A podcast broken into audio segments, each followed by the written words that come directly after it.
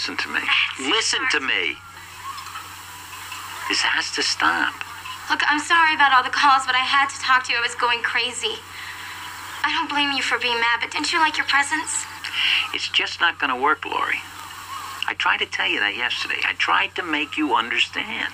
We made love, Ed. What was that all about? Were you just using me like some whore? Is that all I am to you? Of course not. You know that. But this can't go on. Yesterday was a mistake. Don't do this, not over the phone. Look, at least have the decency to tell me face to face. Please, we can meet this afternoon. No, we can't see each other again. It'll just make it harder on the both of us. Lori, I'm truly sorry if I hurt you. No, you're not! Don't call me again. I'll change my number if I have to. It's over between us. Please, Ed, just meet me, please. I promise nothing will happen, please.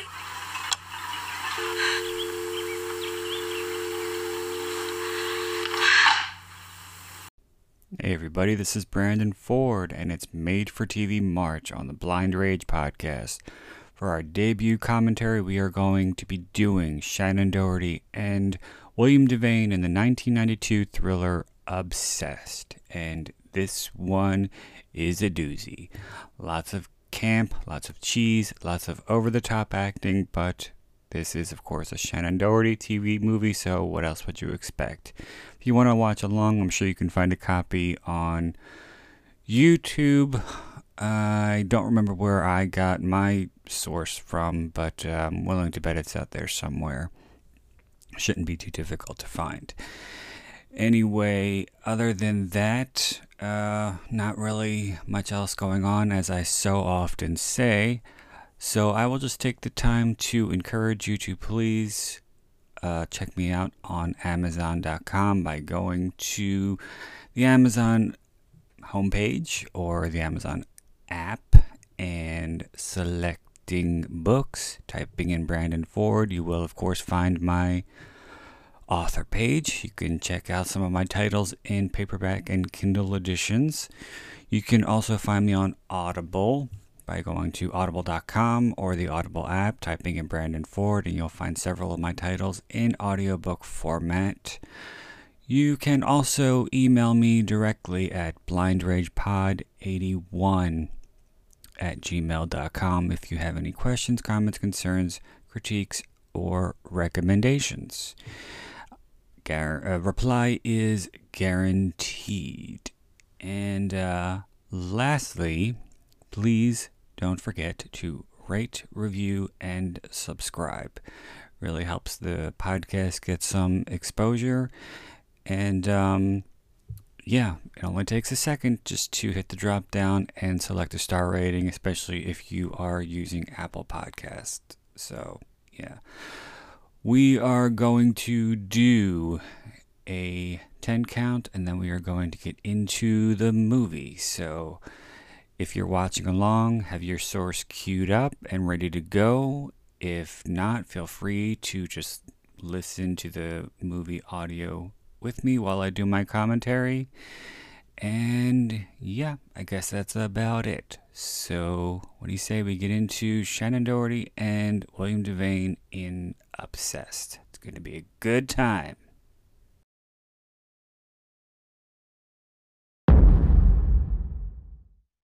10, 9, 8, 7, 6, 5, 4, 3, 2, 1.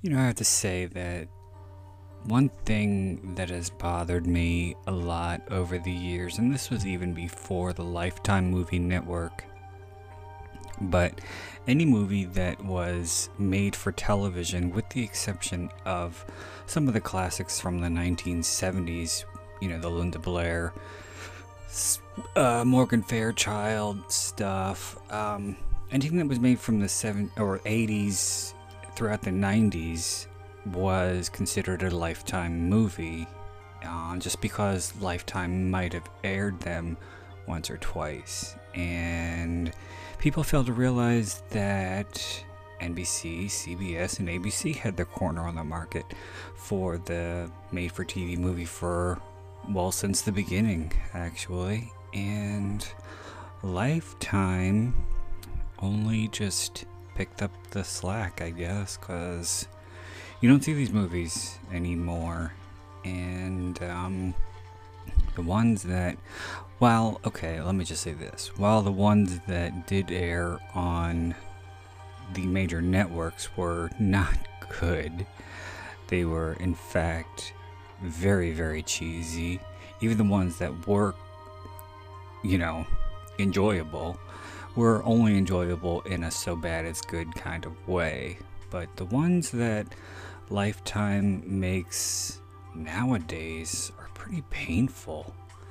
And as a matter of fact, I was trying to watch the remake of Death of a Cheerleader because God knows Death of a Cheerleader needed a remake. And I couldn't even get through it because it was just painful and the acting was abysmal.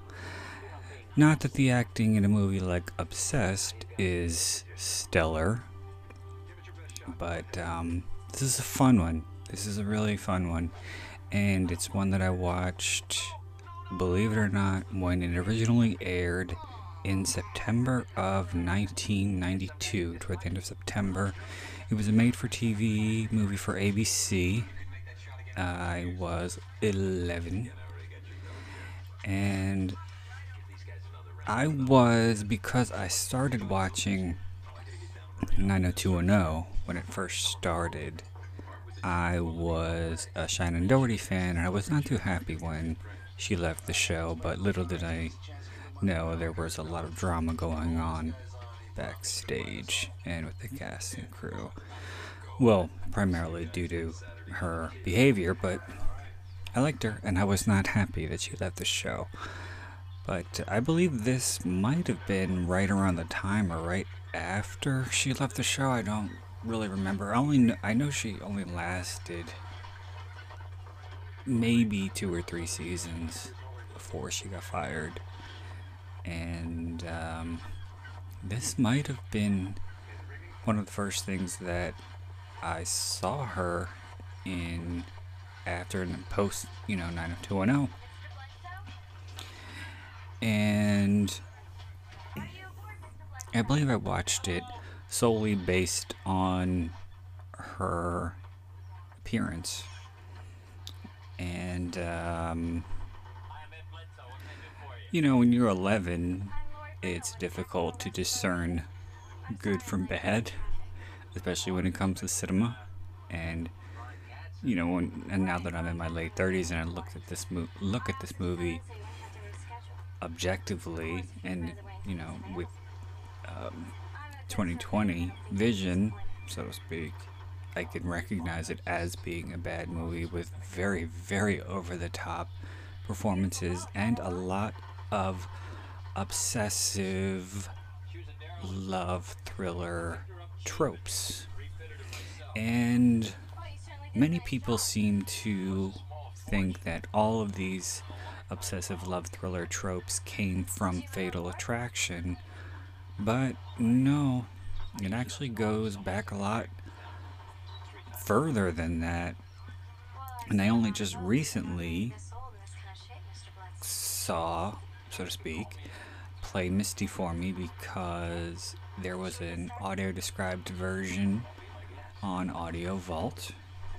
For those of you who don't know, it's the go to website for the visually impaired for audio described movies. And when I watched it, I couldn't believe that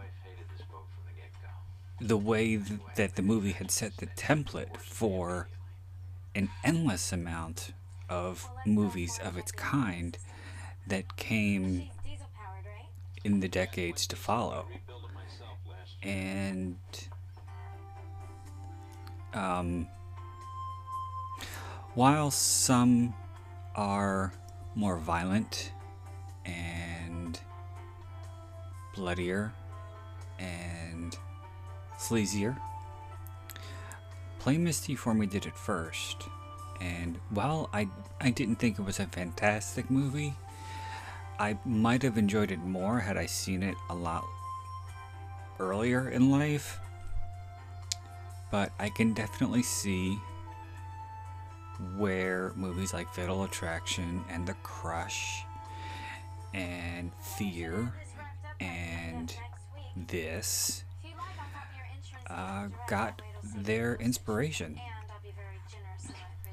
So I, I talked over the scene where it's kind of funny, but Shannen Doherty's character, Lori Brindle, is an appraiser I don't know if she just does boats, but I assume so. But there was a montage of her, you know, checking out. Uh, she's going to kiss him. Gross. There was a montage of her acting like she was doing things and it was pretty funny. Like there's a thing, there's a, there was a moment where she um, slides her finger down the edge of the window. I don't know, with a pen in her hand. There's a moment where she just like tugs on some ropes. There's a moment where she puts the um, banister down and like smooths it out. And there's a really corny, cheesy point of view, or not point of view, but there's a shot of um, her face on, and um, it's it's just really very stupid, but it's also very made for TV. And this, I I always thought was kind of cornball too, because you know in the beginning when she's still appraising, or she's at the end of the appraisal, rather, she says a line that I believe is supposed to be just flirtation. But she says, I'll crew for you anytime. And he takes it literally and sends her a crew jersey, sends a crew jersey to her offices with her name on it. What the fuck? I guess it's supposed to be funny and cute, but it's not.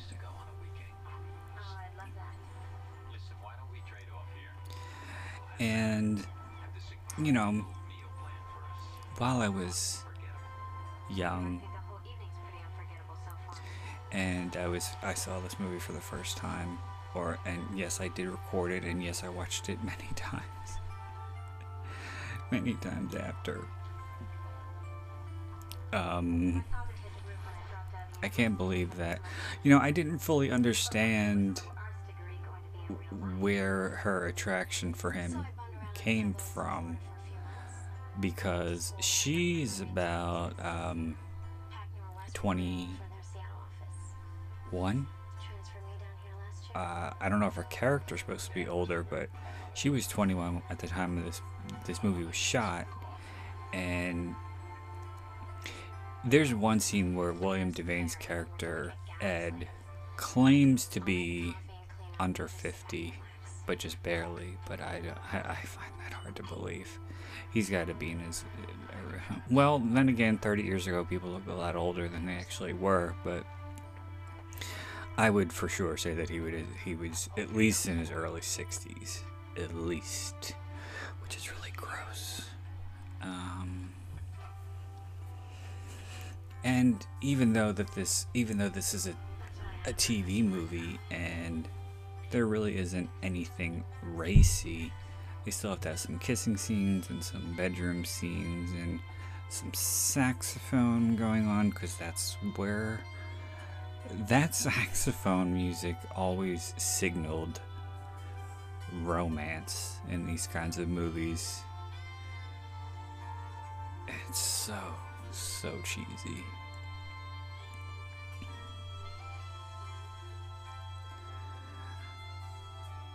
God, what? Um, the scene that I chose, because I, you know, there's no trailer for this. This is a TV movie, but the scene that I chose to be the the opening clip was one that it was always one of my favorite scenes because it's just she's completely spun out of control and she's begging and pleading him, and um, one of my favorite moments is uh, was always when he says, "I'm truly sorry," and she screams, "No, you're not."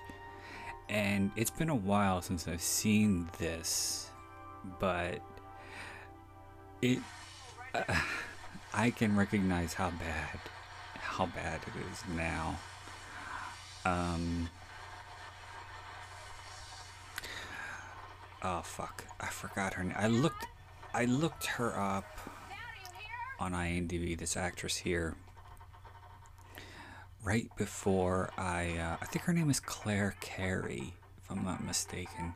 But I looked at, uh, I might be mistaken, but I looked it up on IMDb because I wanted to mention her. Uh, but she was known for playing the daughter on Coach, which was on TV at the time. She looks exact. She looks exactly the same, so that that um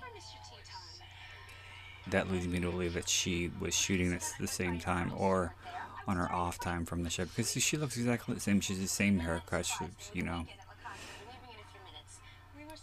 which, which is a haircut that is very much of its its time, by the way. He's clearly embarrassed that he's got a woman young enough to be his granddaughter on the boat.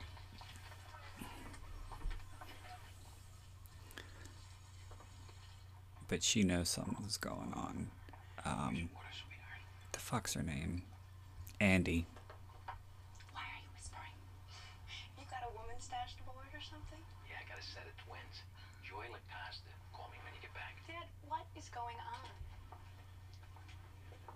I like this moment here when Shannen Doherty comes in, or Lori comes in, and she sees Andy, who is very much her age, and you could see it in Shannen or Lori's face that she sees she's she believes that um, going after long, younger women is something that Ed does regu- with some regularity, and that Andy is another one of his female Some juice or coffee? suitors, I guess is the word I'm looking for.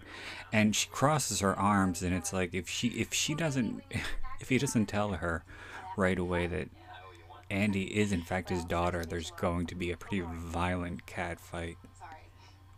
No problem. Have a good time. and then uh. Lori softens. One thing that I really could have done without uh, is all of the uh, shots of Ed bare chested. Uh, I mean, I know it's it's. All right, I I really shouldn't say things like that because we all get old. Nobody is um, nobody stays they look forever. But um, and i i can't stand it when people um, say or um, make it oh god i can't stand it when people behave as though getting older or being of a certain age means that you're done in life, especially if you're a celebrity. You don't have the right to be sexual, you don't have the right to perform, you don't have the right to act. And of course, this is aimed primarily at women, and I think it's unfair um, because men get a free pass with a lot of it. Um, but I don't think William Devane should. Because uh, I don't think he was ever considered attractive.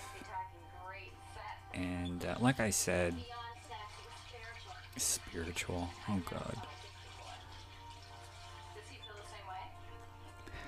I don't remember if. Because this Tina, her roommate, she has a really weird name. I looked her name up too. I can't remember what it is. But um, I think she did, Lori, that is, have some kind of obsessive relationship prior to meeting Ed. And I think, I think we'll get to it when things are amped up a bit.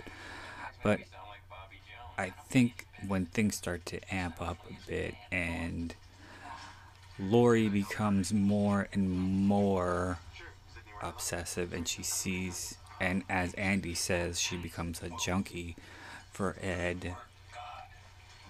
And tries to kill herself. Um, Tina says something or I think someone asks or Ed asks her or something if she's done if this has ever happened before and I believe she says not this bad. I think. Okay so now Ed's playing a little joke on his friends here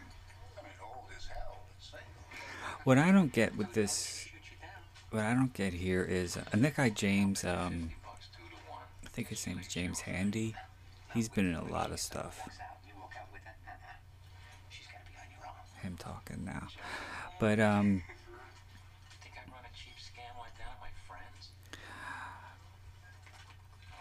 What I I don't understand. All right, so he's playing a joke on his friends um, who think that they're too old to get a girl as young and, attractive as Lori, who just happens to walk into the club while they're having drinks. And she sees them. And this is after they'd had their night together, after they slept together, after they had their big date where they had this, um, where they had the, um, boat ride into the sunset and blah blah blah. It was all very romantic and there was saxophone music everywhere. But again, she saw him, so why didn't she look at him? Why didn't or she why didn't she signal him? Why didn't she talk to him? Cuz that would mean that it was a it was a planned in advance, which I don't think it was. I don't know. I just like I don't like that scene. I just think it's a little nonsensical. Uh, there's a tandem bike. I haven't ridden one of them since I was a kid on the boardwalk.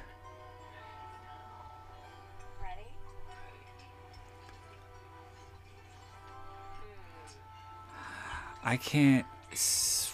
I can't say where I'll be, or even if I'll be alive, when I'm the age of William Devane or William Devane's character here. Um, and uh, as I always say, never say never. But I just I can't. I can't imagine being his age and being with someone who has to be around 40 years younger than me.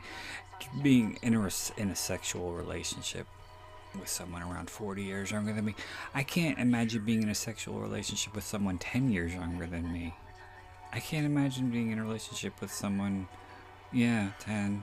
I think 10. 15 is really pushing it.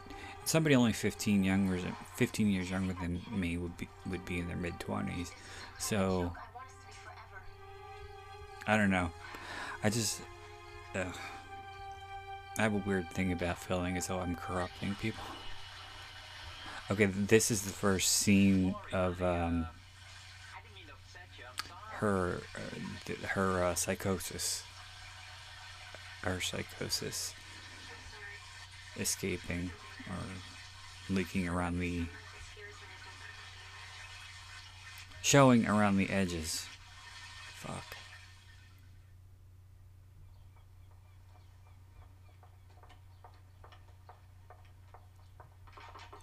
But yeah, she says uh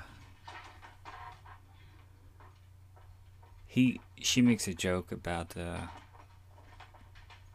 or she says that she wants them to be together forever and he says some corny joke about them being together until the Statue of Liberty sits down. Yeah, good one.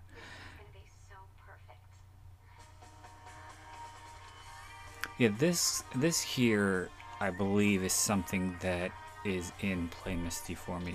where she she gets in she goes into his house when he's not home and really makes herself at home by bringing a lot of her stuff. She brings her hair curler, she brings change of clothes, she brings a lot of stuff. And it's not it hasn't been that long. I don't know, but when she does it, it's supposed to be creepy and stalker-ish, but because of the way it's done, and especially the shot of her put, putting the hair curlers on the sink and opening them up, it just comes across, across as cheesy. So I I don't think there's any other way to describe this movie except for cheesy. And she's even blaring her own cheesy music.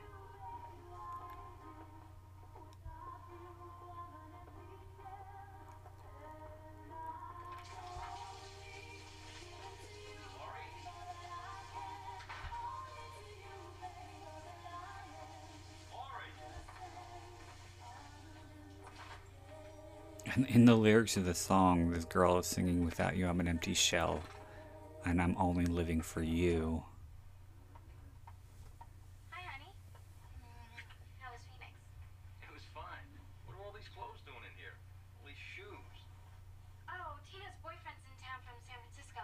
I thought that I would. I think this is the scene too where she rearranges all the furniture.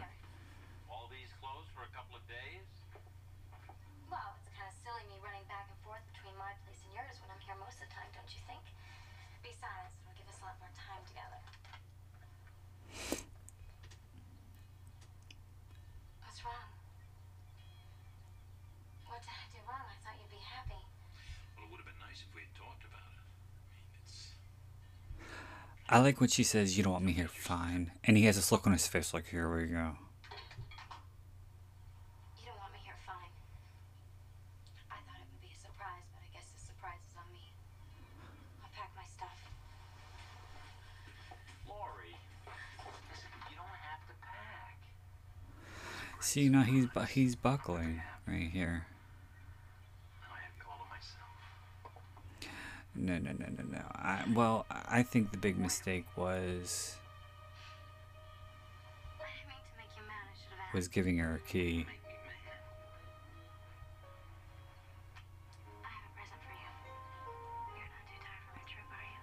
mad.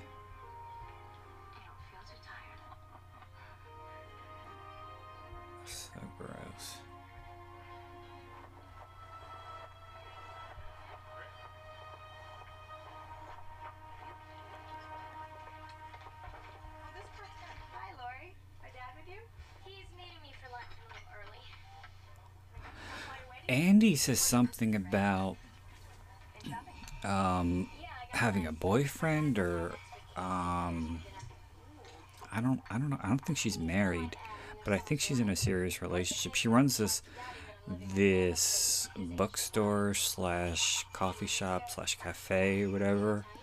Uh, but whenever you see her, she's by herself. You never see this other guy. We've made a commitment to each other, Andy. I thought you understood that. Oh, yeah, well, I knew you'd been seeing a lot of each other. I just didn't realize. Well, I hope I haven't upset you. No, not at all. It's just, you know, it's been a long time since my dad has had any kind of relationship. And, uh, Oh, come on. He's so attractive. He must have had lots of girlfriends. Uh, What were they like? he's so attractive. He must have had lots of girlfriends. Andy, are you okay with your dad and me? yeah, why wouldn't I be? For starters, my age. Probably like it better if I was about 40 or so. Then you'd still be daddy's little girl. Uh huh. Excuse me. Look, I make him happy, Andy. Shh, little cunty, I have to say.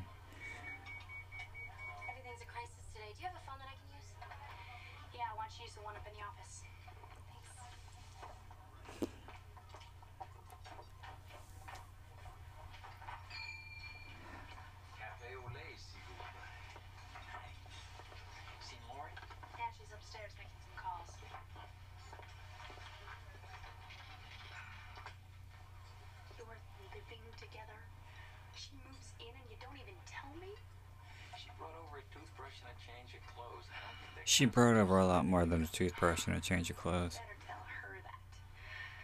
But, Dad, how serious are you about this girl? Not as serious as I am about you, Grace.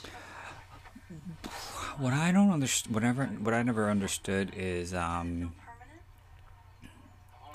he was married twice Signing her name before just to see how it looks. getting in this relationship with Lori. And he remains friends, actually pretty good friends with both of his ex-wives, but you don't know which one of them is actually Andy's mother. It's never said.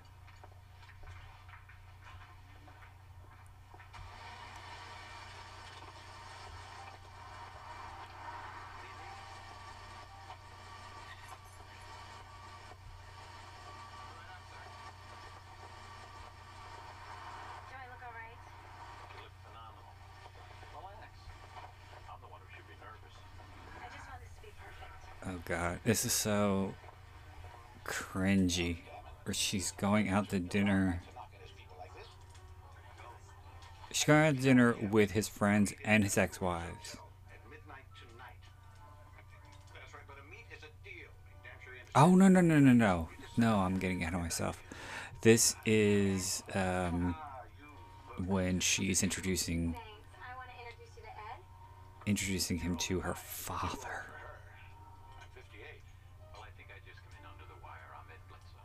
Yeah, her father says he's 58, and he says, "I I hope you're not my age. I'm 58." And uh, says, "I think I'm I'm coming in just under the wire." Know about that.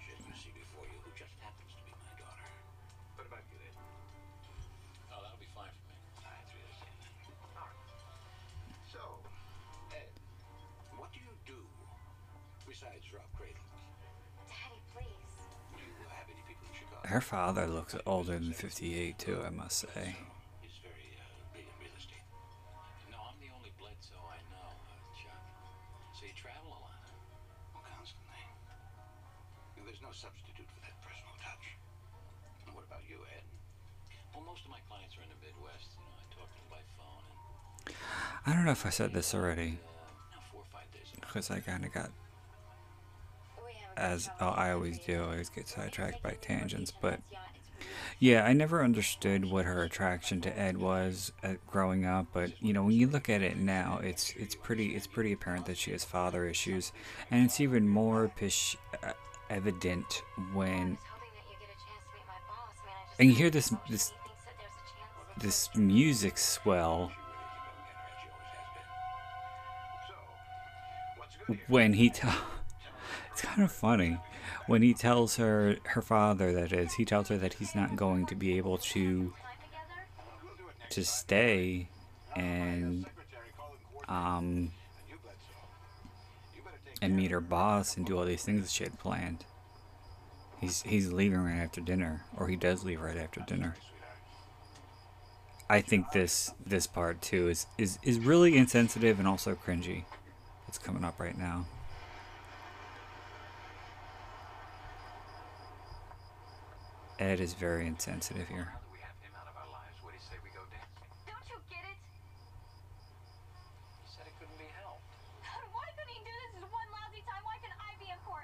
Oh, she sounds like such a brat. Okay, but first of all, okay, I mean, it's pretty evident that she's upset uh, by the way that she had the interaction with her father, by the way that they were arguing back and forth. And after he gets in the car, Ed says, first of all, now that we have him out of our lives, do you say we go dancing? Which, again, is very insensitive and also cringy to think of them going dancing together and then her acting like a total brat. It's much more open. Oh yeah, here's the part where she rearranges all the furniture. This I would not be too. I think I would be more pissed off about this than I would be about um her moving her shit in because moving moving all the furniture around to suit her fancy is very much like her claiming her territory. Actually, I like the room the way it was. Okay, fine. We'll put it back the way it was. It's no big deal. She never seems to understand when she's when she does anything wrong.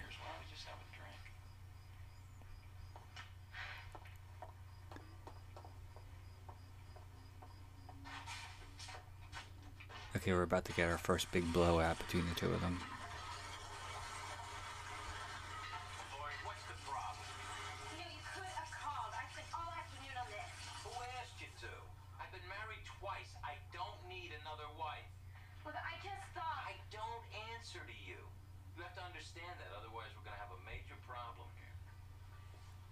There you go. Why didn't you say that earlier?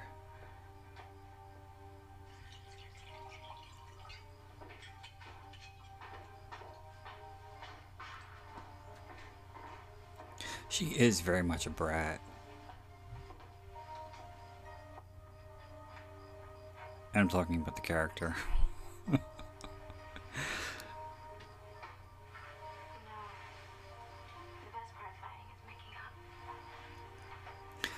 See, this is this is her answer to everything. It's like you know, I I, come in as uh, being a little overbearing. I uh, overstep my the, my boundaries.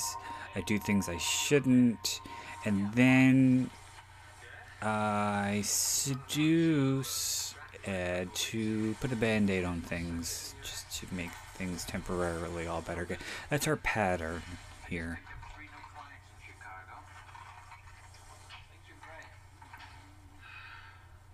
Oh God.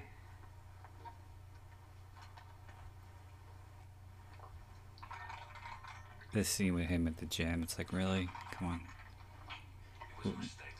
What, what do you think you're doing? She's everywhere. She's watching it too, right? So I decided to go in the bedroom and read. Get a little time to myself. Two minutes, three tops. She's in there next to me, then she wants to read. She doesn't even want me to close the door when I'm in the bathroom. Uh, ugh. Oh, God. Some guys would love to have you She, she doesn't want him to close the door when he goes when he uses the bathroom. Really? Okay, all of these things that he's explaining to his friend are huge, huge, huge red flags that huge red flags that he is clearly ignoring and What a way to go. As bad as the relationship is and as crazy as she is and as obsessive as she is for lack of a better term he's letting it go on. So i think and he's leading her on so i think he's as much as to blame as she is. He's very much digging his own grave and making his own bed So enjoy it while it lasts. I'm gonna get a beer. i hate this line wait.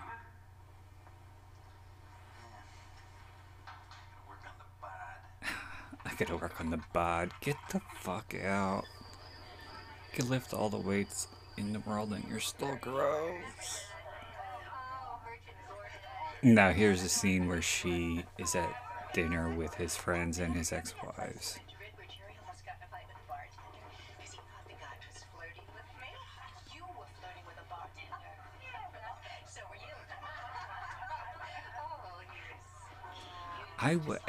And she says she says later she says later that she feels when they have an argument about this that she feels she feels like she's on, with uh, out dinner with her mother's friends, and she looks very much like she's a child out to dinner with the grown-ups. She's the youngest one there by at least thirty plus years.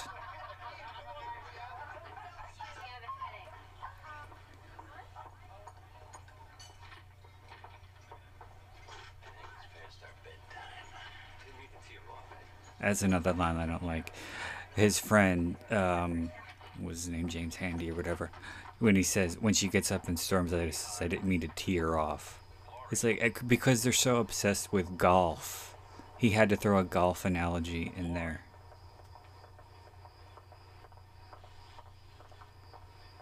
She now she's acting like a brat again. She has her little tantrum, and then she melts into him when she sees how badly she's gotten to him. And if they weren't in a public place, I think they probably would have fucked right there. Try invisible. It's like that every single time we go out with them, Ed. It's like I'm not even there. You didn't make any effort to participate. You didn't say ten words all night. Okay, I'm guilty. I don't have much to say about the gossip at the club or cellulite or having my stomach tucked. My God, Ed, I felt like I was at a party with my mother's friends. They may be fat and they may be old, but they're my friends. Okay. They may be fat and they may be old, but they're my friends. And now she's realized the error of her ways. Sorry, you can stand me. I don't know how you can stand me. Please don't be mad at me. Please don't be mad at me. Get the fuck out. It's just that I get so jealous. I don't want to share you with anyone. I'll get better, I promise. I'll get better. Oh, let's go. I don't want to go to Las Vegas. I hate Las Vegas, all right? I want to know where we're going. I want to know what's happening. By the way, I think, you know, I, I, I'd always set out to, even when I started B Movie Bonanza on YouTube in 2014, I always set out, well, as I as I explained many times before, I always set out to do movies that I always enjoyed and not to riff on them, but to, you know, try to um, expose them to people who may not have already seen them, and maybe get other people to check them out and perhaps enjoy them as much as I do. And one thing that I always wanted to do were commentaries for movies that nobody would ever do commentaries for. And I think I've really hit it with this one. I don't think anybody would do a commentary for this movie except for me.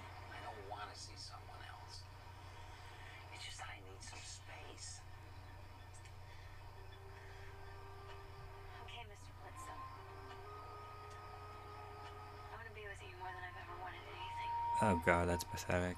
That means only being with you a few nights a week. Fine.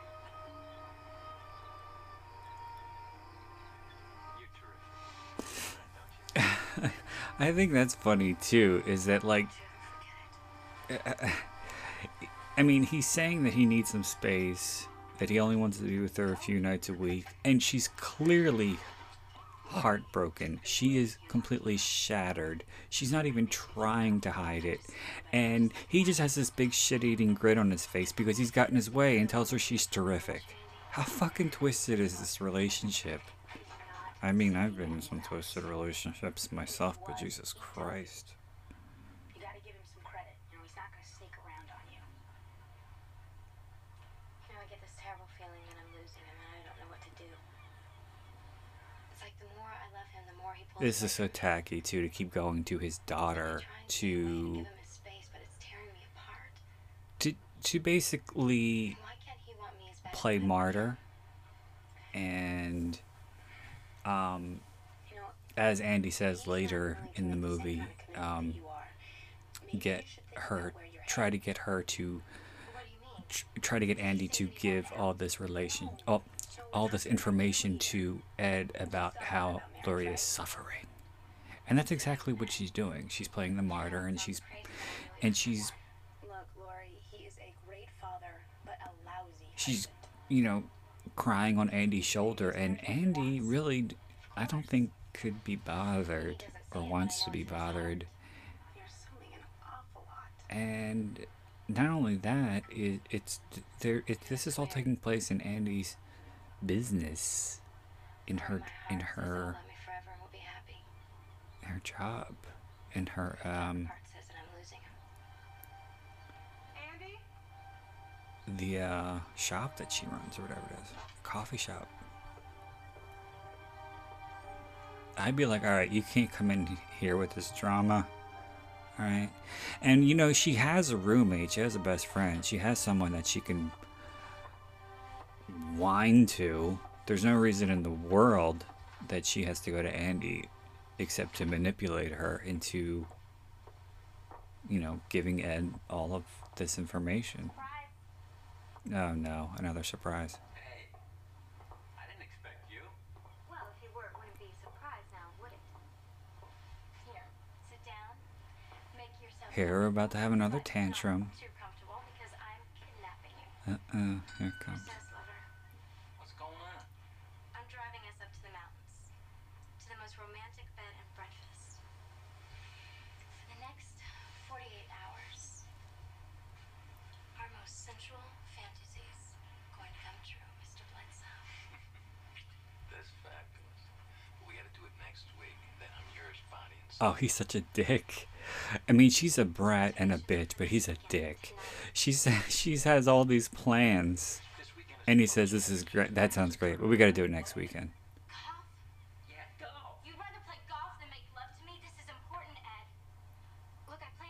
I like when she smashes the glass.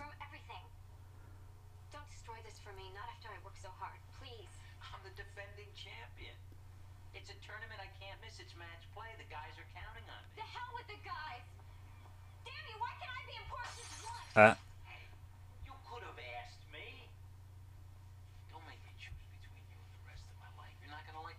make. ooh. I've had this. I want you to get your stuff, and I want you to get out of here. I'm gonna give you a half hour. When I come back, I want you gone. Fine, just go. It took that much for him to finally crack and say it's over. That's a good line, though. Uh, Don't make me choose between you and the rest of my life. You're not gonna like the choice I make, or whatever the fuck he says. You're not gonna like my decision, whatever it is. And she slaps him because you know she wants to be chosen over everything. She has to be everything.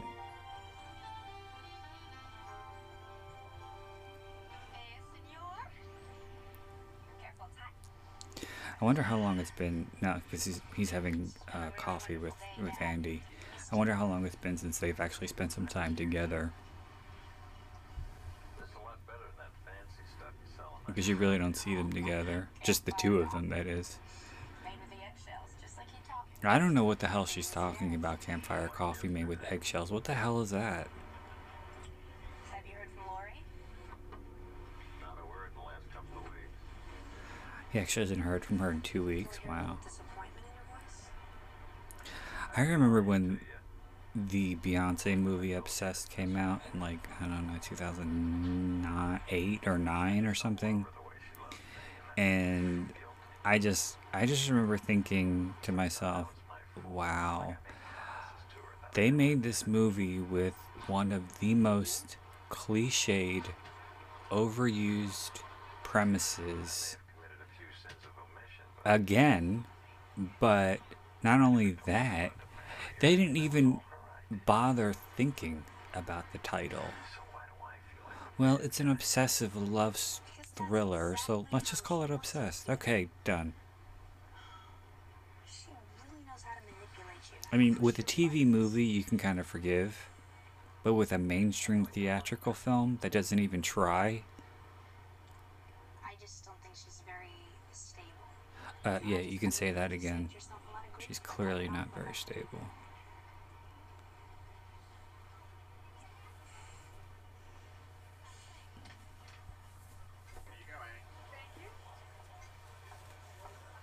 Really, you should have her read your cards, and she's fabulous.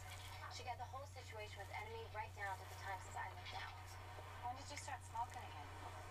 Oh, a week, maybe longer. It's no biggie. So anyway, she reads my cards, and she tells me that this man loves me more than he's ever loved She anyone. To a tarot card reader to get information about her relationship. This geezer.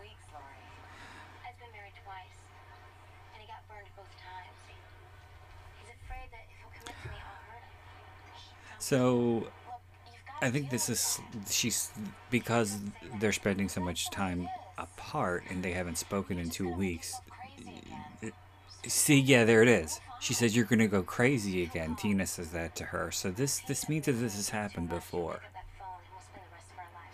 But what I was trying to say was, um, since that the since they haven't spent any time together over the course of the past couple of weeks. She's starting to crumble a bit. She's starting. This is the beginning of her begin, her acting irrationally by seeing a tarot card reader and smoking. Hi. Oh, they're beautiful. Oh God, this is so cringy. Sign here. Here, it's for you. Oh, thank you. You should put those in water as soon as you can. They'll last longer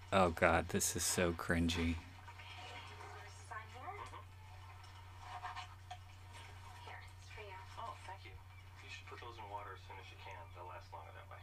Thanks. Open the card. She gets flowers and they're not even for her. Robert? Oh, um, he's the one I told you about. The guy I met at the museum. You owe me two bucks for the tip. Oh, sure, I'm sorry. Tina, it was a joke. You'll have to tell me more about him later. And now she's smoking at her desk. Yeah, so she becomes a chain smoker and then she becomes something of an alcoholic. She chugs wine like there's no tomorrow. She stays up all night. Chugging wine, chain smoking.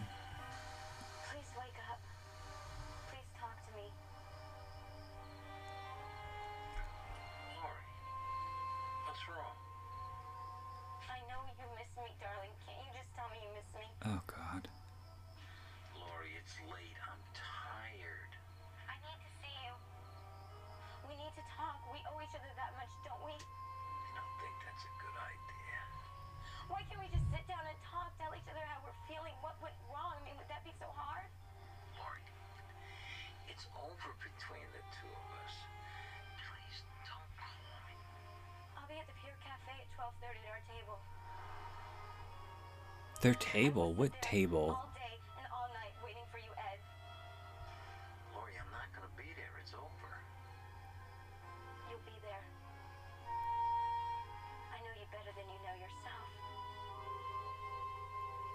12:30, darling. I kind of like though that um, you know she tells her she tells him Has abandoned me. She tells him to to meet her at the Pier Cafe at their table. When uh, once again they don't have a table. I don't think they've ever been there before, but I think to further um, show her alcoholism, they have her drinking a Bloody Mary, little hair of the dog. It's twelve thirty in the afternoon. She's drinking a Bloody Mary. She's got a hangover. got some things to do.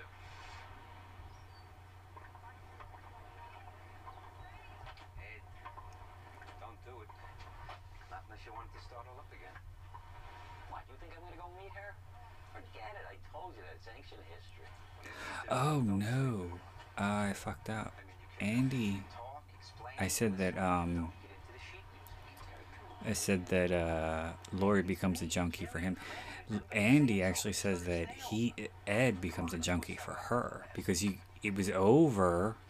She's right, it was over, and then he goes and meets her, and then it starts it starts up again, and it gets worse.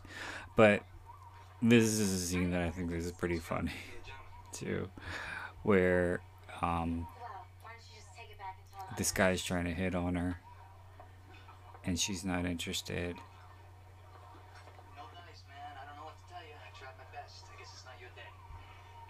And this guy's like, I don't know, in his early to mid 20s, maybe.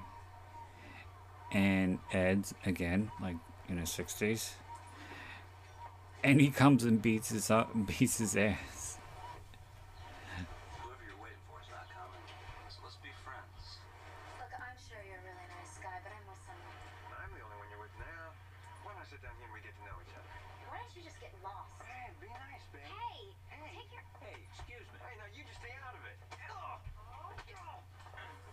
Yeah.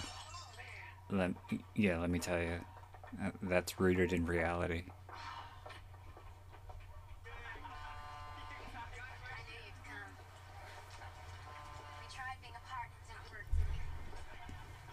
And that, hey, you just stay out of it, sounded very much 80 yard. This thing has gotten out of hand. We've come way too far, way too fast. It's gotten out of hand. Yeah, but it was over, and you're the one who showed up. What?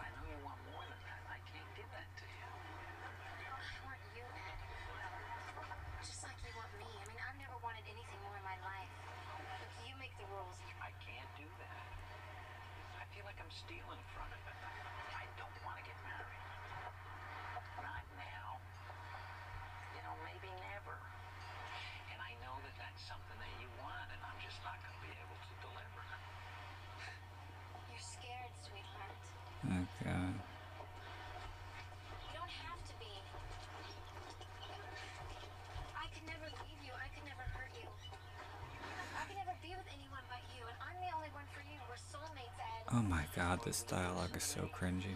I like my life the way it was. I Well, then why did you show up again? cannot be the guy you want me to be. Where we are, Ed. It's like we made a complete circle.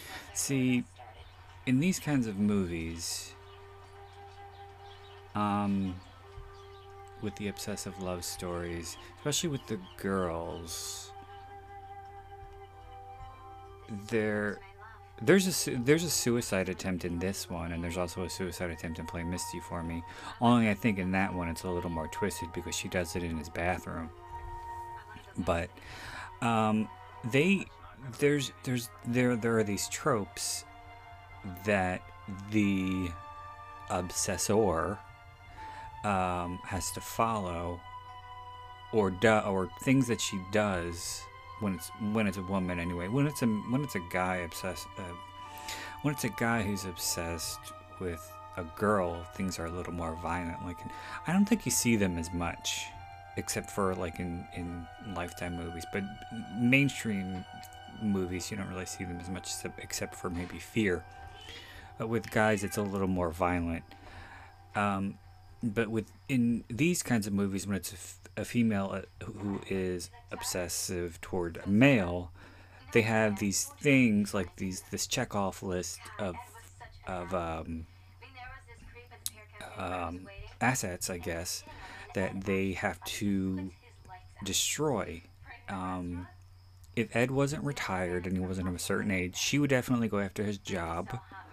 Um, but in this case, his pride and joy is his boat that he helped.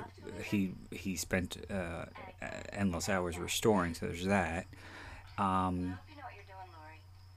Because it seems to me like maybe he's just using oh, maybe he does have a job. I don't know because he says, talks about later. Because she cancels all of his credit cards, and I have to agree that there's there are um, there's a goof on um, on IMDb that says uh, there's no way that she would be able to cancel his credit cards because she would have to have a lot of his personal information, including his social security number and his mother's maiden name and all that stuff, which is true. Um, but yeah, he does something. I'm not sure what he does, but he has a secretary who comes to the boat three times a week, he says in the beginning of the movie. What she does, I don't know. What he does, I don't know. But he does say later um, that uh, when he's out for lunch or dinner with clients, clients for what, I don't know, um, they have to pay for dinner because she can because Lori canceled all of his credit cards. So you got that. Um, that's part of the tropes, one of the, the many obsessive love tropes. Uh, the the aggressor doing something to um, to destroy the livelihood of the uh, protagonist. And um, yeah, there's usually destroying property too. And if he had some kind of animal, I'm sure it would be killed.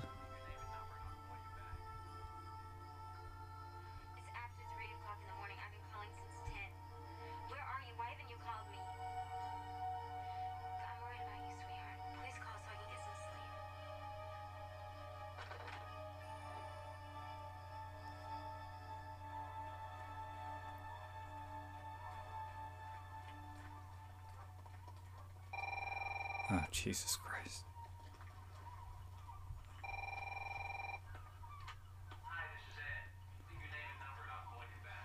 He is he is being a total asshole though. The the way he just fucking he meets up with her, he sleeps with her, and then he doesn't answer her calls anymore. He tells her he wants to get back together. He tells her wants to, he, he wants to continue seeing her, and then he just ghosts her basically. He's skipping her messages. You're such an ass.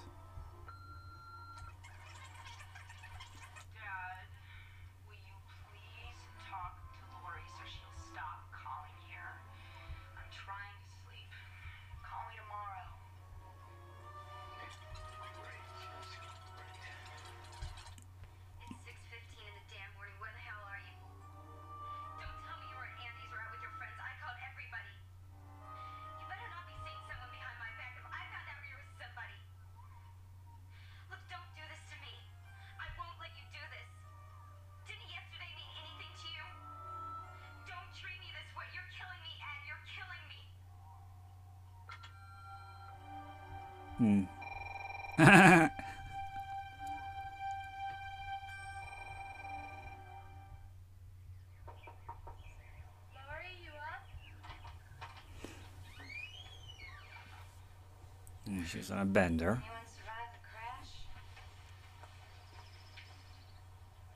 Stayed up all night drinking, chain smoking, calling Ed and everyone he knows, apparently, including his daughter. I wonder if she called his ex wives.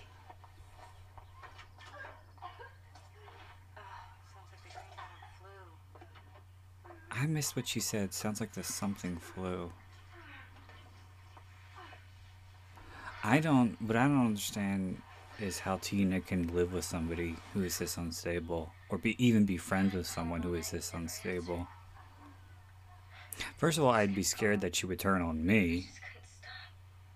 Maybe that, well, maybe that's what's keeping her there. Because you, you can kind of tell that Tina does uh, walk on tiptoes around her, and she speaks to her. Sex. She kind of placates her a lot. There's nothing you can do about it. I'll call you later. She's covering for her at work.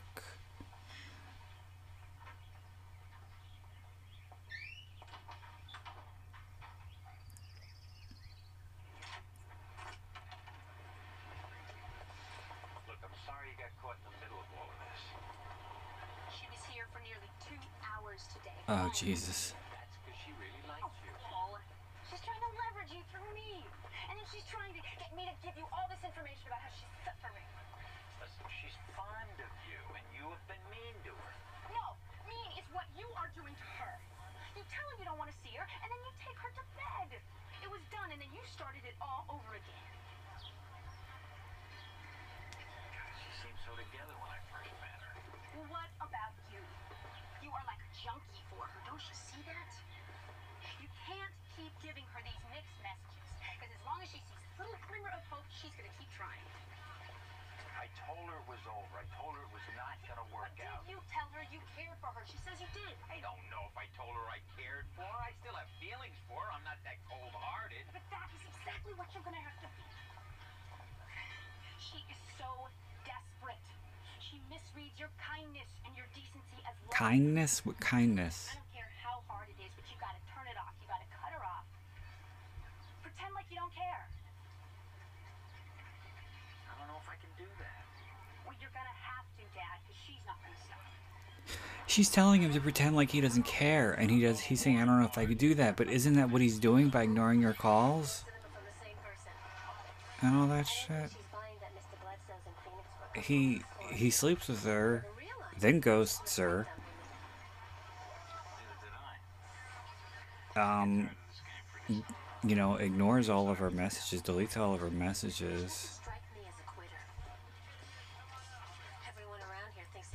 This is like why why uh, she sends him all these fucking presents. I I don't remember, but I think there's like some stuffed animals and shit in here. This is a little little goofy.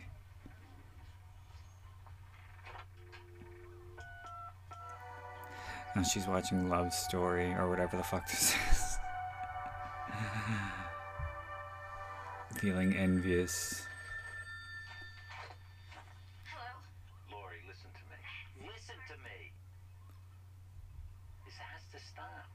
Look, I'm sorry about all the calls, but I had to talk to you. I was going crazy. I don't blame you for being mad, but didn't you like your presents? Do you like your It's not work, Lori. Oh I tried God. to tell you that yesterday. I tried to make you understand. We made love, Ed. What was that all about? Were you just using me like some whore? Ooh, this is really bad. you? Of course not. You know that. But this can't go on. Yesterday was a mistake. Don't do this, not over the phone. Like, at least have the decency to tell me face to face. Please, we can meet this afternoon. No, we can't see each other again. It'll just make it harder on the both of us. Lori, I'm truly sorry if I hurt you. No, you're not. Don't call me again. I'll change my number if I have to. It's over between us. Please, Ed, just meet me, please. I promise nothing will happen, please. and he just hangs up. He is an ass. I mean, he's saying that I, I, I can't I can't be cold hearted. I can't pretend like I don't care. But that's generally what he'd been doing all along, and that's what he's doing now. And now he's seeing another woman. This is Lois Chiles, by the way, who's been in a ton of stuff. But I always know her as what is her name? Annie from um, Creepshow 2, the famous hitchhiker segment.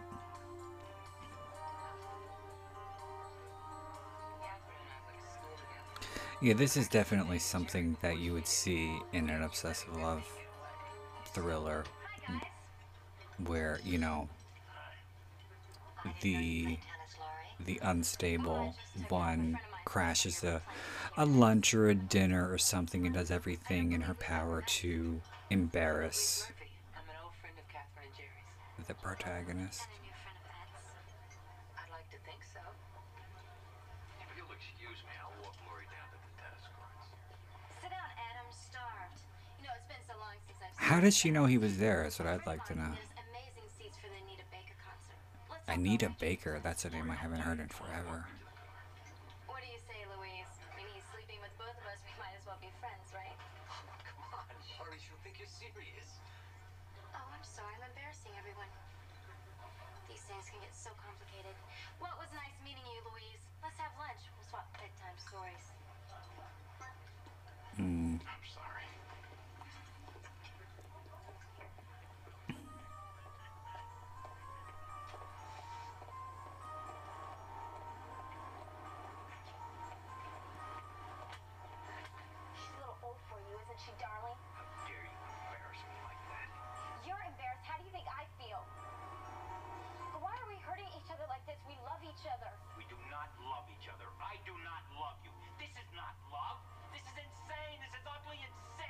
Ed, this is overacting.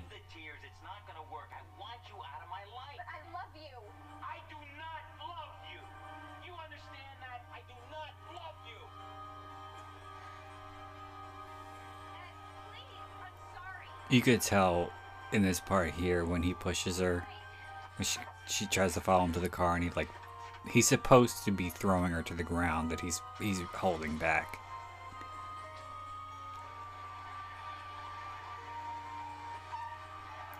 This music saying, you know, something bad's gonna happen. This is not gonna end well.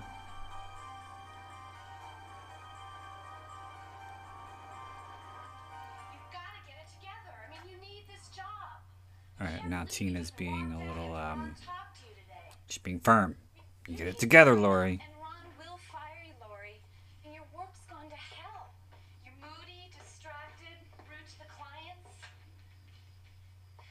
Not presenting the image the firm wants to project. You be the same lecture twice in one day. Sorry, Teen. It's just that everything's gone brown. Everything's gone brown. That's the TV version. That's the TV made for TV movie of saying everything's gone to shit. Everything's gone brown.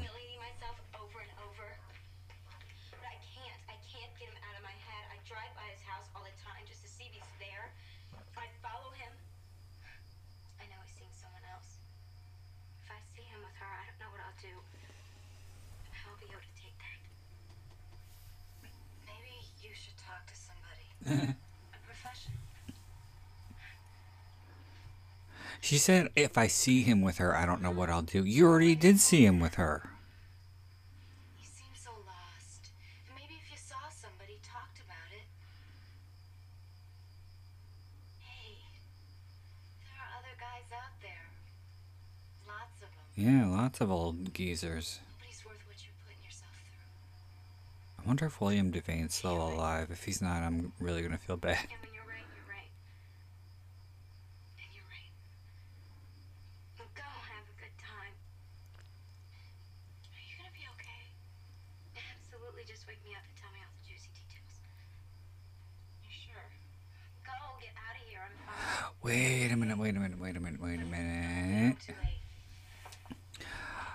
Thought of something.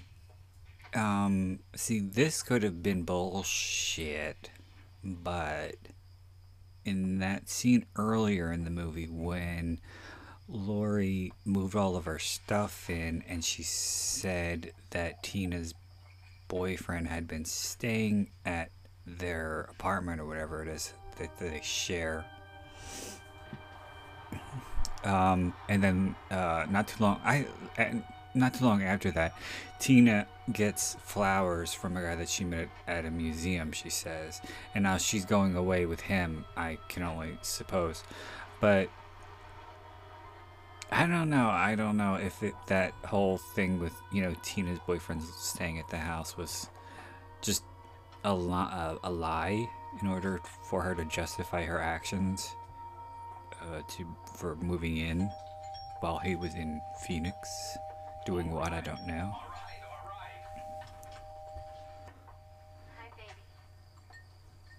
You didn't think I'd forget your birthday, did you? Lori, don't do this. Go. Not until you open your present. Happy birthday, Mr. Bledsoe. Lori, for God's sakes, go. Oh, come on. I know it's your size. Let me help you with the ribbon. Dad? Okay, this this scene bugs me too. For for the for the most part, she plays obnoxious drunk pretty well.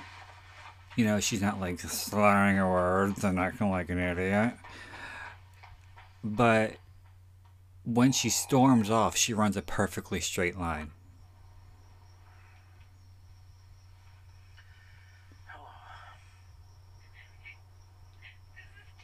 Oh.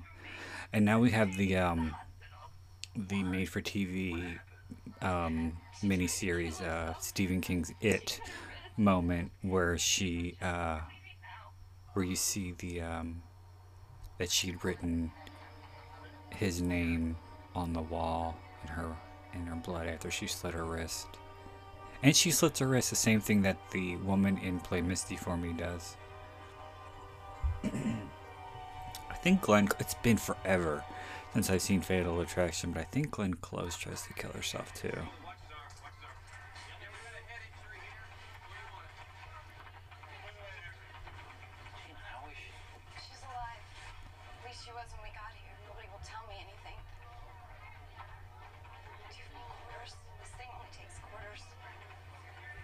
This is another cheesy moment, stupid moment here.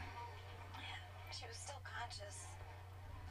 When uh she gets the coffee from one of those machines She wrote your name on the walls. and she takes a sip and she says it's awful. You want some? Yeah, give, give me give me a gulp. It's it's, it's, it's so good. kept saying your name over and over again. Your daughter was there. I guess I shouldn't have lied. She kept saying his name over and over again. I can't imagine what it would sound like to just be saying Ed, Ed, Not real tough Ed, when it comes to guys. Ed. See? Yep, here we go. Not this bad. I mean, never tried to kill herself or anything. She's done some weird stuff. She's done some weird stuff. She's not, and she said she's not tightly wound when it comes to guys.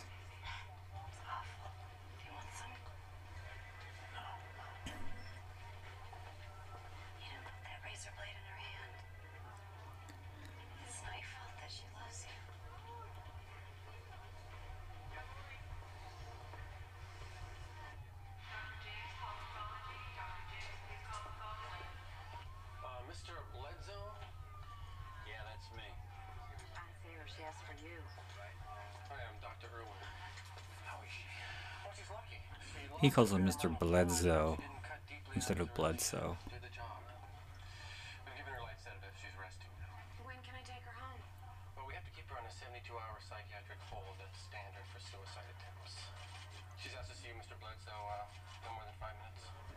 I thought they have to keep you a lot longer than that for suicide attempt. 72 hours. Don't you get committed?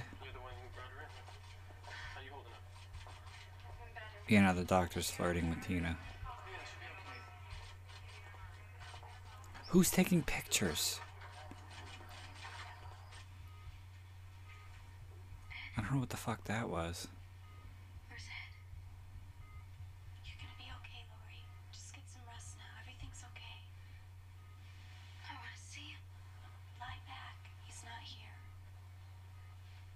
She's talking to her like she's a little girl. Lie back. Call him, tell him. He was here. He was with me the whole time. He stayed until he knew you were okay. I knew he'd come. Hmm. I knew he'd come. So that means, you know, it worked. You know, everything was perfect. On the outside. But inside, I had this big hole in my soul. I was looking for anything to fill that hole, Oh. to stop that loneliness inside. So she was looking for something to fill that hole, was she? Okay.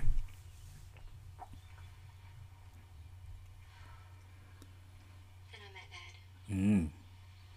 Her white knight. I mean, it was so right. It was so fulfilling. It was mystical, spiritual. Mystical, spiritual. What the fuck? It's like that hole had been filled. Yeah, that hole had been filled alright. It's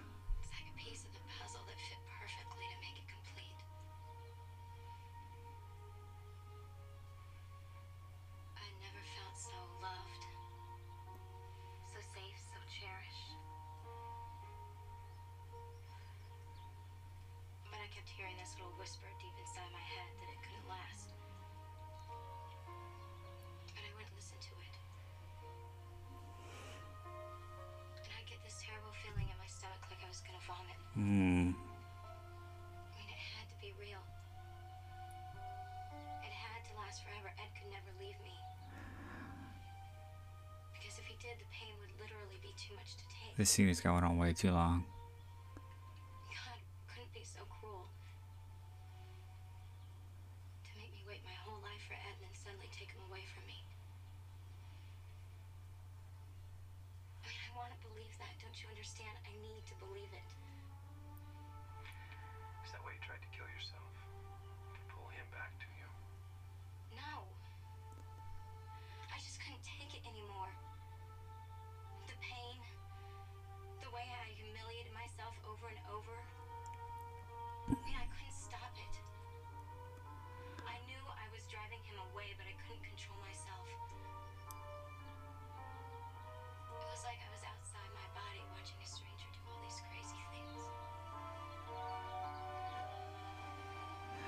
Kind of reminds you, of me at least, of, of like a scene that, um, that like uh, an actor would would bring in for an audition or something. Like that, like a monologue, a prepared monologue, sitting in a chair, smoking a cigarette. Now, what the fuck is this? Is she's talking about how, like, she's, oh, brown hair, kind of long in the back, so he's got a mullet. She's talking to Tina like she's got like a, a crush on her therapist. The guy must be great. I should write him a thank you note for giving me my best friend back. Thanks, Tina. Really appreciate how you've been there for me through all this. I had to go through a lot. Deal with reality. The reality that Ed doesn't love me, probably never did. Okay, now she's feeling vengeful. A great ass to show off to his buddies. Alright, don't flatter yourself, honey. my life and he just walks away. I like to make him hurt. Hmm. Give him a taste of his own medicine. I like to go in there when he's not home, tear the place apart, slash his clothes, paint his walls. Paint his walls. I was, I always like that line. It's like paint his walls. Okay, that sounds like you're doing him a favor.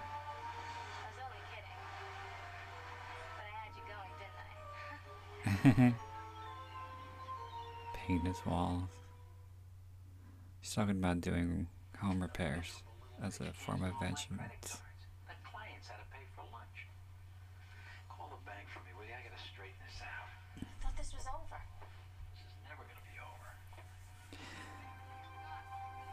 Yeah, I think that would have. I think that was just tossed in there where um, he says to the client had to pay for lunch because she canceled all the credit cards. To make that scene work, all they had to do was, even like, especially when she moves in, I think that would have been the perfect place to insert a moment of her going through his really personal effects, uh, documents, personal documents, maybe because you know you, you see her find the gun, which comes into play later, and you know her keeping her own record of his very personal information. I think would have would have added to the would have up would have upped the um the stalker level, I guess, and would and definitely would have made that more believable that she canceled all his credit cards. You're a terrific guy, Ed. You make me laugh. There's Lois Chiles again.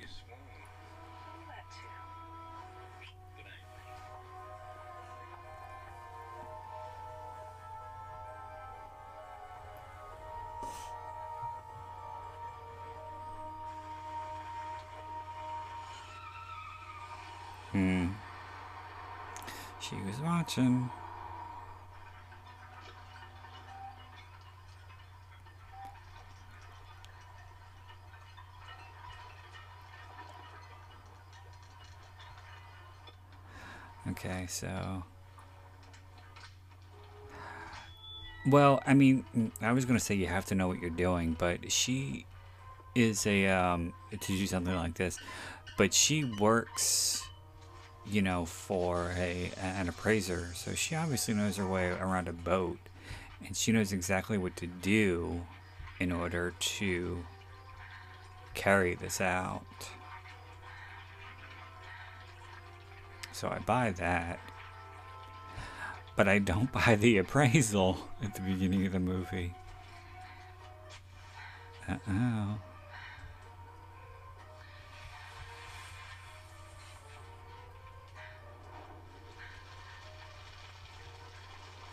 That's not good.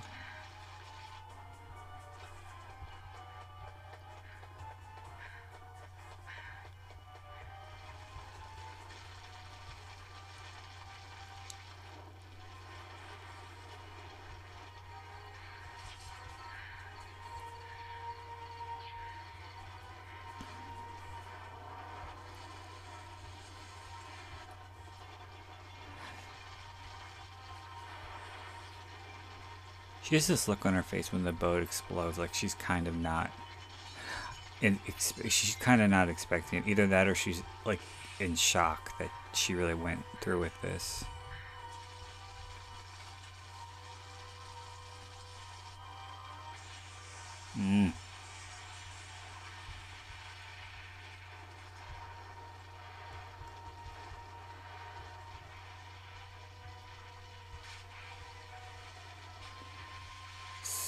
I'll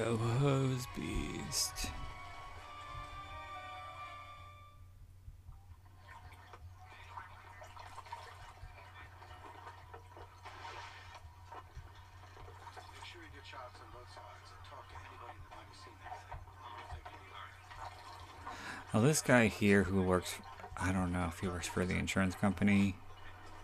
Or, no, I think he's a private, or he's, he's a detective or something. But it sounds like he's trying to hide an accent of some kind.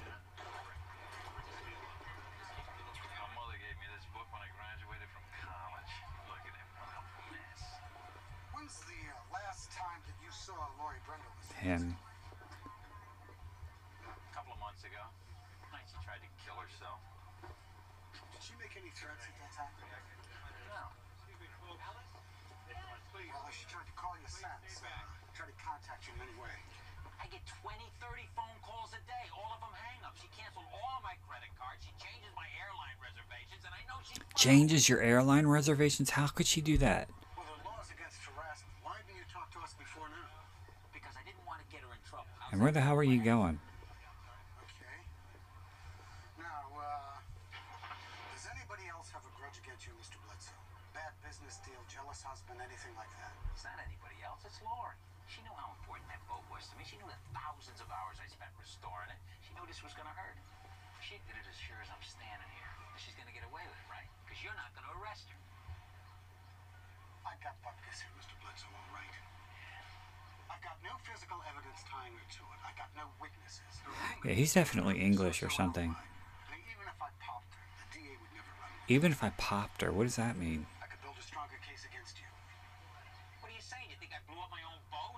You're going to get a check for 250k from the insurance company. You've got a likely candidate to take the heat. No one would suspect you. I mean, she's crazy. She's tried to kill herself. She'd do anything, right? But she doesn't get the check for 250k, does she, Mr. Bledsoe? Hey, I don't have to listen to this. I'll call my lawyer. All right, listen, save your time. My gut instinct is the lady did the deed, but there's no way I can prove it. I hope you have the good sense to change your locks. Yeah. Blacksmith's coming tomorrow. You're lucky. You could have been aboard the boat. Sorry. Tell me what happened. What do you think happened? He fired me. Edwin's again. He's destroyed my life. Lori, let me take you home. Now, what the hell did he do? Did he call the boss and say, uh, yeah, your employee is a psycho bitch? She blew up my boat? Like, what? Because she, she's blaming him. Now, what she's going to, what she, she goes to his house, to, and why the fuck, she, why he still has a fucking, she still has a key?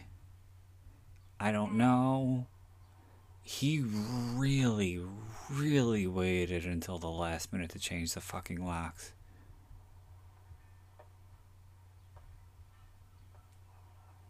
And by waiting to the last minute, I mean never. Because he doesn't. He tells the, the detective the locksmith's coming tomorrow. Yeah, the locksmith should have come months ago.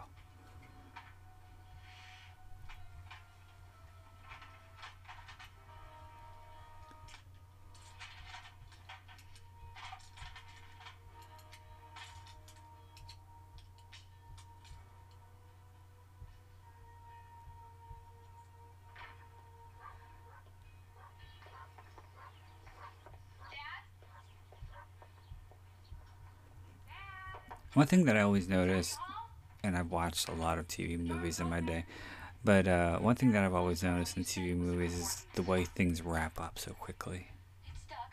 It's like you go to look and you're like, say you're watching a movie from 9 to 11 or something like that, and then things start to amp up as far as the suspense is going, and it's like 10 of 11. It's like, how are they going to f- do all this? How are they going to fix this in 10 minutes? But they usually do it in less time than that. Please, just don't. Shut up and sit down. Mm-mm.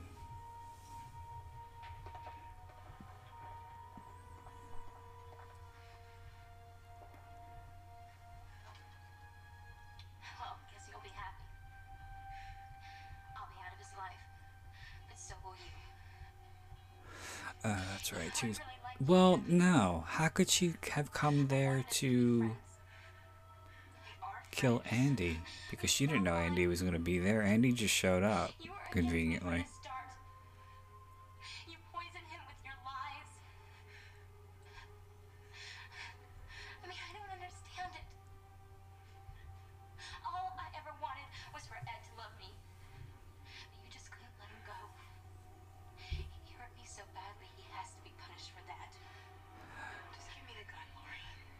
Fucking, um. I can't remember the guy's name. Peckinpah. But, uh, it wasn't, it's not Sam. But, um. Uh, Peckinpah is not that common of a name that I know of, but the guy who wrote this, his last name was Peckinpah. And if he is related to Sam Peck and never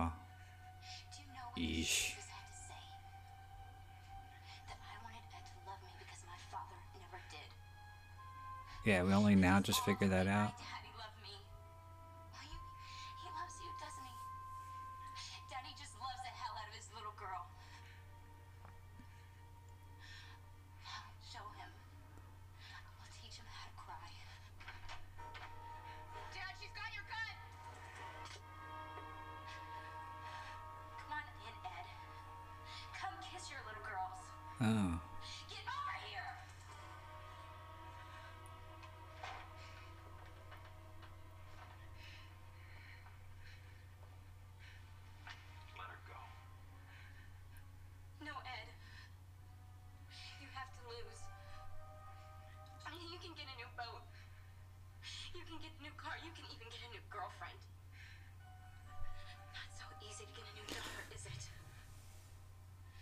She is gonna kill her too, cause she point. She does. She points the gun and she shoots. And if Andy didn't dive for the hit the floor, she would have gotten shot.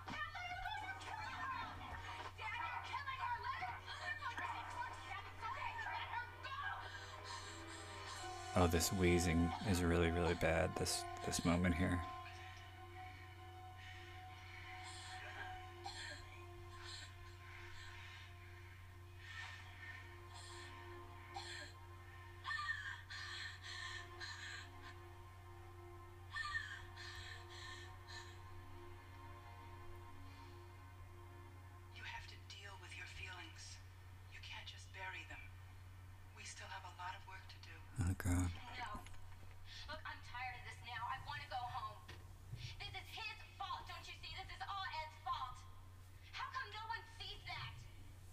Because you're crazy.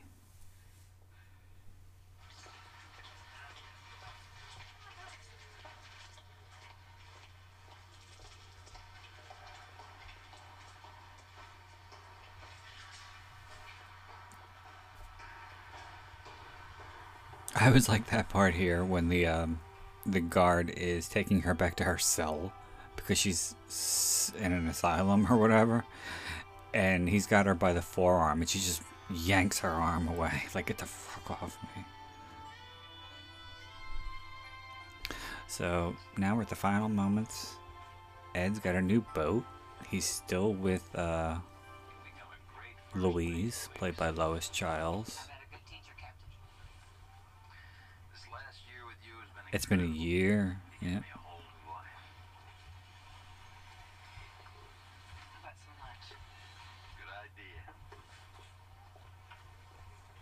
So I guess in all this time that uh, Lori spent in the uh, sanitarium, I think it's interesting though that not only does she find it because he sees her now, not only does she find another older guy, but she finds another older guy with a boat, and she he sees them sailing. And if this were not a TV movie, if this were even a like made for cable movie or straight to video or something like that, that would have been a setup for a sequel. Alright, that was Obsessed, starring Shannen Doherty. and it was, it is still as cheesy as I remember it being. Oh boy. So, yeah. I guess, uh, time to wrap things up. As always, thanks for staying with me to the bitter end. And until next time, this is Brandon Ford wishing you all unpleasant dreams.